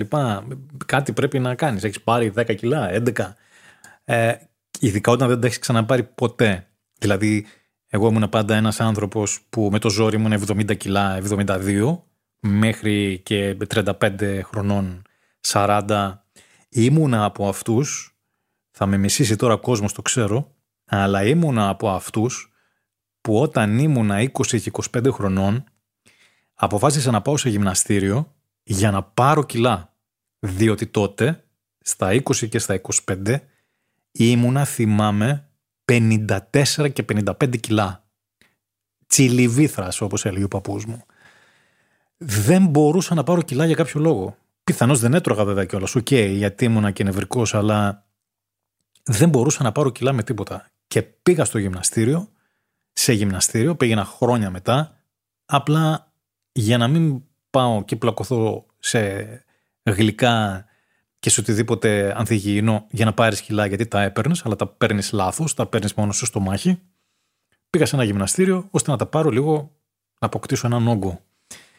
Και από τα 55, μετά από δύο χρόνια, τρία, κατάφερα να πάω με το ζόρι, δεν φαντάζεστε, με το ζόρι, έτρωγα έξι φορές τη μέρα, έτρωγα σάντουιτς, έτρωγα, είχα βαρεθεί και έλεγα τότε ρε παιδί μου, τι βαρετό πράγμα να τρως. Ακούστε τώρα τι σκέψεις έκανα. Μικρό παιδί που δεν ήξερα. Τι βαρετό πράγμα να τρως. Δεν γίνεται με κάποιο τρόπο να φτάσω αυτά τα κιλά χωρίς να τρώω. Βαριόμουν να τρώω. Και έφτασα λοιπόν μετά στα 30-35 κάποια στιγμή και ισορρόπησα στα 66, 67, 68 με το ζόρι πάλι εκεί, έτσι, 69, 70 οριακά ήμουνα. Θέλω να πω ότι ήμουνα πάντα όμως εκεί. Ε, κάποια στιγμή όμως, μετά τα 40, βλέπεις ότι α, τα παίρνω πιο εύκολα, τα χάνω λίγο πιο δύσκολα, άμα φάω και κάτι 5 ώρα το πρωί, δεν μπορώ να κοιμηθώ και καλά. Ε, την άλλη μέρα δεν το χάνω τόσο εύκολα. Ε, με πειράζει λίγο και το στομάχι άμα φάω κάτι που είναι λίγο ακραίο. Τέλος πάντων, τα βλέπεις όλα αυτά. Συνήθως από τα 40 και μετά, συνήθως, εκεί πάντως, 2-3 χρόνια συμπλήν. Και εκεί λοιπόν που δεν έκανα και κάτι το τρελό, να σας πω την αλήθεια. Σας είπα και πριν, γλυκά δεν μ' αρέσουν. Τα φάω τίποτα μια φορά το μήνα, ένα, αν κιόλας, μπορεί και καμία. Τα ψωμιά δεν μ' αρέσουν, αυτά με σώζουν. Αλλά φυσικά έπινα, Άμα πίνεις πεινάς, άμα πεινάς τρώ, ξέρετε πώ είναι αυτά. Από τα 73-74 κιλά που ήμουνα στα normal, κάποια στιγμή βρέθηκα στα 86-87. Και αυτό ήταν κάτι που χτύπησε ένα καμπανάκι μέσα μου και είπα ότι ε, δεν το δέχομαι αυτό. Όχι για κανέναν άλλο λόγο, γιατί ε, όταν παίρνεις τα κιλά, εγώ δηλαδή δέχομαι τον καθέναν με όσα κιλάκια να έχει, αν είναι άνετα και αν θέλει να παίρνει τα ρίσκα του και αν δεν μπορεί να σκεφτεί ότι το πρόβλημα υγείας που θα αντιμετωπίσει κάποια στιγμή από τα κιλά, γιατί θα αντιμετωπίσεις όσα λίγα και να είναι, θα το αντιμετωπίσεις. Ή θα ξεκινήσει ένα πρόβλημα να υφίσταται, αν δηλαδή ε, δεν καταλαβαίνει ο άλλος ή λέει ότι εντάξει, θα το πάρω αυτό το ρίσκο στη ζωή μου και δεν με νοιάζει, με γεια του με χαρά του, εγώ τα δέχομαι αυτά. Εγώ όμως για μένα δεν μπορούσα να δεχτώ για παράδειγμα ότι είχα αρχίσει να μην μπορώ να σκύβω να δίνω τα κορδόνια, ας πούμε. Ε, δεν μπορούσα να το δεχτώ. Γιατί λέω ότι άμα είναι τώρα με τα 5-10 έτσι, άμα τα αφήσω θα πάνε 20-30. 20-30 χάθηκε η μπάλα, γεια σας. Δεν μου άρεσε και η εμφάνισή μου η εξωτερική. Δεν μου άρεσε που δεν χωρούσα πλέον σε ρούχα που εγώ φανταστείτε τώρα ότι είχα 20 χρόνια, μπορούσα να μπω στα ίδια ρούχα, παντελόνια, είχα κάτι τζιν ωραία. Και λέω εντάξει ρε παιδί μου, δεν σου είπα να μπαίνεις σε αυτό που έμπαινες 20 χρονών. Ένα νούμερο παραπάνω. Όχι τώρα έχουμε αλλάξει, κόντευα να φτάσω με το 35 νούμερο τι ήταν. Και πήρα απόφαση λοιπόν, παίρνεις απόφαση κάποια στιγμή ότι πρέπει να χάσεις τα κιλά. Εγώ έτσι. Ο καθένας κάνει τι θέλει, λέμε. Εγώ λέω για μένα. Και πήρα την απόφαση αυτή. Πώς θα τα χάσω τώρα, με χαζομάρες δεν γίνεται. Δηλαδή, άμα δεν τρώ, δεν κάνεις, δεν παίρνεις και αυτά που πρέπει. Τι, θέλω να πω, τις βιταμίνες κτλ. Πρέπει κάποιος να σου βγάλει ένα πρόγραμμα. Ρωτάω, μαθαίνω ποια είναι μια καλή διατροφολόγος εδώ πέρα. Πάω, ήταν και γνωστή τέλος πάντων και μου βγάζουμε μαζί ένα πρόγραμμα. Αυτό το πρόγραμμα τώρα πρέπει να σας πω ότι από εκεί που εγώ ήμουνα και έτρωγα τελείως ελεύθερα, ό,τι ήθελα, πραγματικά ό,τι ήθελα όμως, εκτός από τα γλυκά, τα ψωμιά και τα λοιπά, τα υπόλοιπα όλα και κρέατα και τέτοια, όσο ήθελα.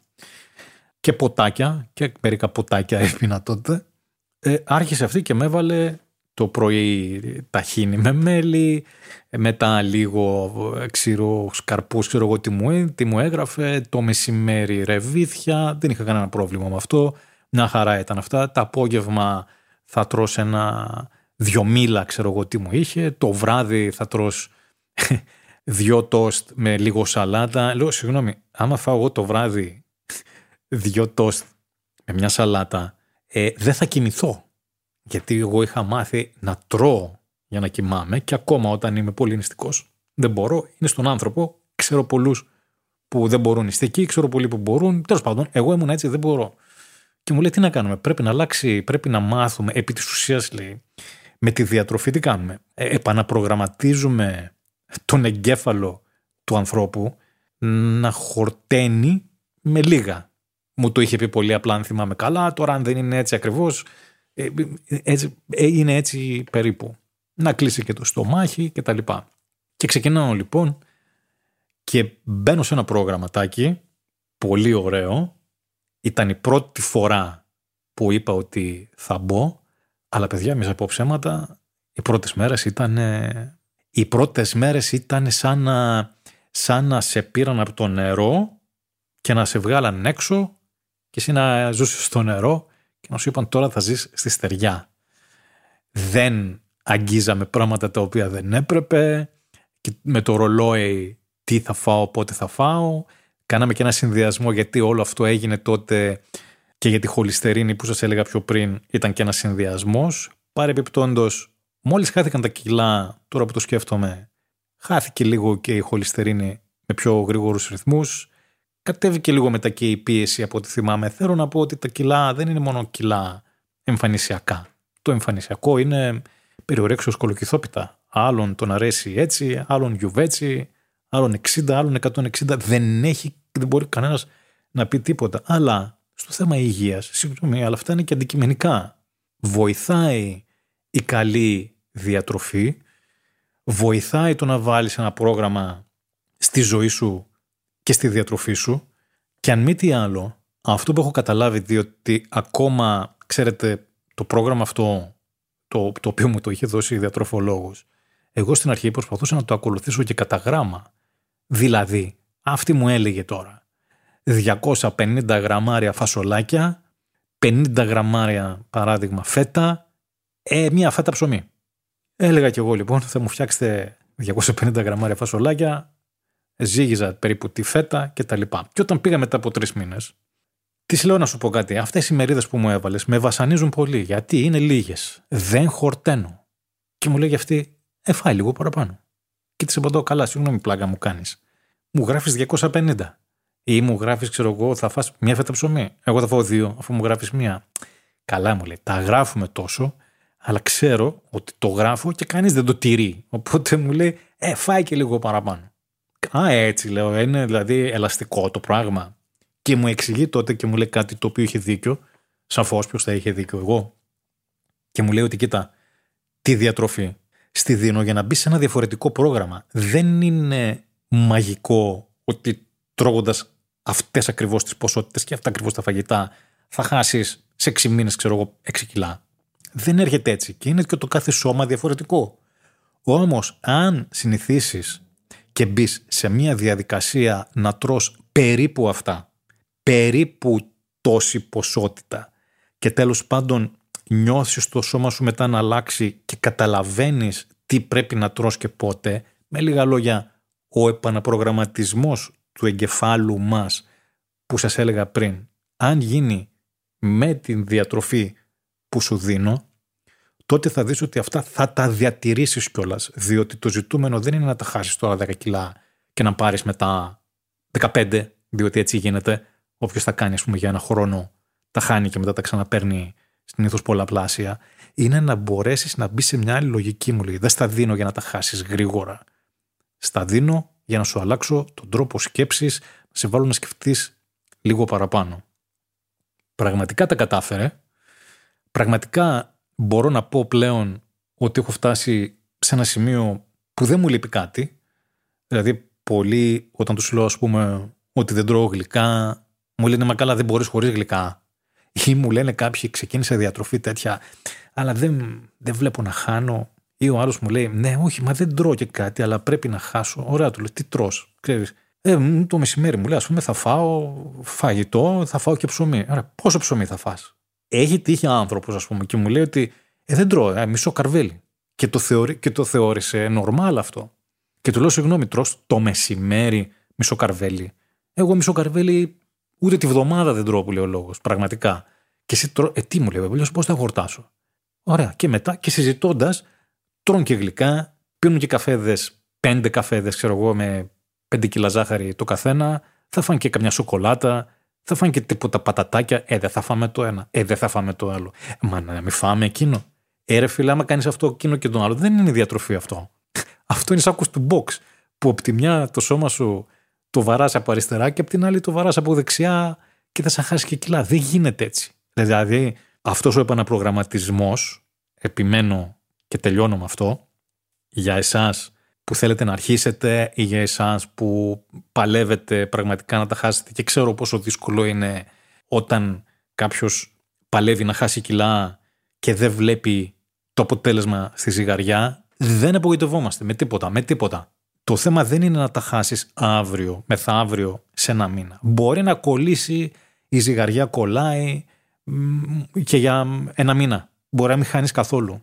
Αν μάθεις να τρως, θα τα δεις τα αποτελέσματα εν καιρό και επίσης κάτι άλλο σημαντικό είναι το ότι μια μικρή βοήθεια με λίγο γυμναστική, ένα περπάτημα, κάτι στο σπίτι που μπορείτε να κάνετε, λίγα πράγματα. Γιατί, γιατί κατά ψέματα άμα δεν ξεκινήσεις και λίγο γυμναστική, οτιδήποτε, αερόβια, λίγο περπάτημα, ό,τι βολεύει τον καθένα, λίγο όμως, λίγο και καλό θα είναι να πάρετε και καμιά συμβουλή από κάποιον που ξέρει κάτι παραπάνω ανάλογα την ηλικία σας. Αν δεν κάνεις και λίγο γυμναστική λοιπόν δεν αλλάζει η σωματοδομή γιατί όταν έχουμε λίγο παραπάνω μύες για παράδειγμα κάνουμε καλύτερες καύσεις μπορεί να είμαστε στα ίδια κιλά αλλά να τα πάρουμε σε μύες, να τα χάσουμε από λίπος μπορεί δηλαδή να χάσουμε λίγο να το πω πολύ απλά το στομάχι όπως με έχει τύχει και σε όλους δηλαδή, δεν λέω κάτι, δεν, ε, δεν εφευρίσκω ε, τον τροχό, μπορεί να χάσουμε το στομάχι μας και να πάρουμε ας πούμε στα χέρια ή στα μπράτσα άμα κάνουμε γυμναστική, αλλά να είμαστε τέτοια κιλά. Δεν βλέπουμε πάντα το αποτέλεσμα στη ζυγαριά, μπορεί να το δούμε στο στομάχι, στα πόδια, στα μπούτια, όπου παίρνει ο καθένας και η καθεμία. Δεν τα παρατάμε όμως και κανείς δεν έχασε αλλάζοντας τον τρόπο με τον οποίο συμπεριφέρεται με λίγα λόγια στο σώμα του. Αυτά είχα να πω για σήμερα.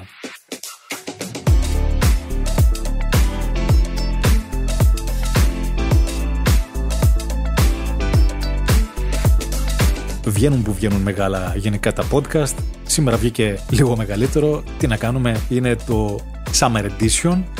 Λογικά θα με ακούτε καθώς πηγαίνετε από το ένα σημείο στο άλλο. Καλά να περνάτε, σας ευχαριστώ πολύ που τα ακούσατε μέχρι το τέλος. Αν θέλετε να στείλετε οτιδήποτε ή απλά να πείτε ένα γεια, Στο Instagram JezzaTech με βρίσκετε και μου στέλνετε οτιδήποτε θέλετε. Μέχρι την επόμενη φορά να είστε καλά.